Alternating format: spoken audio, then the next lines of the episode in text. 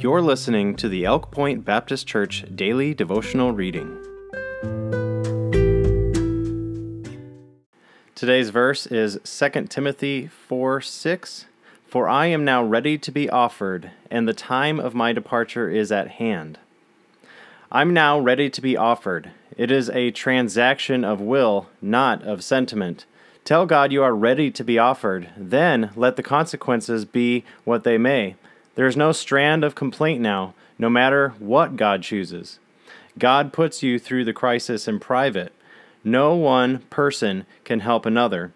Externally, the life may be the same, the difference is in will. Go through the crisis in will, then when it comes externally, there will be no thought of the cost.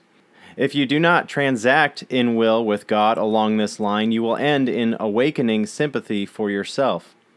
Bind the sacrifice with cords, even unto the horns of the altar.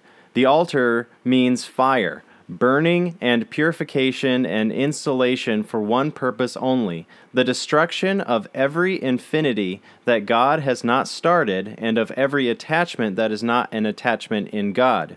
You do not destroy it, God does. You bind the sacrifice to the horns of the altar, and see that you do not give away to self pity when the fire begins. After this way of fire, there is nothing that oppresses or depresses. When the crisis arises, you realize that things cannot touch you as they used to do. What is your way of fire? Tell God you are ready to be offered, and God will prove himself to be all you ever dreamed he would be.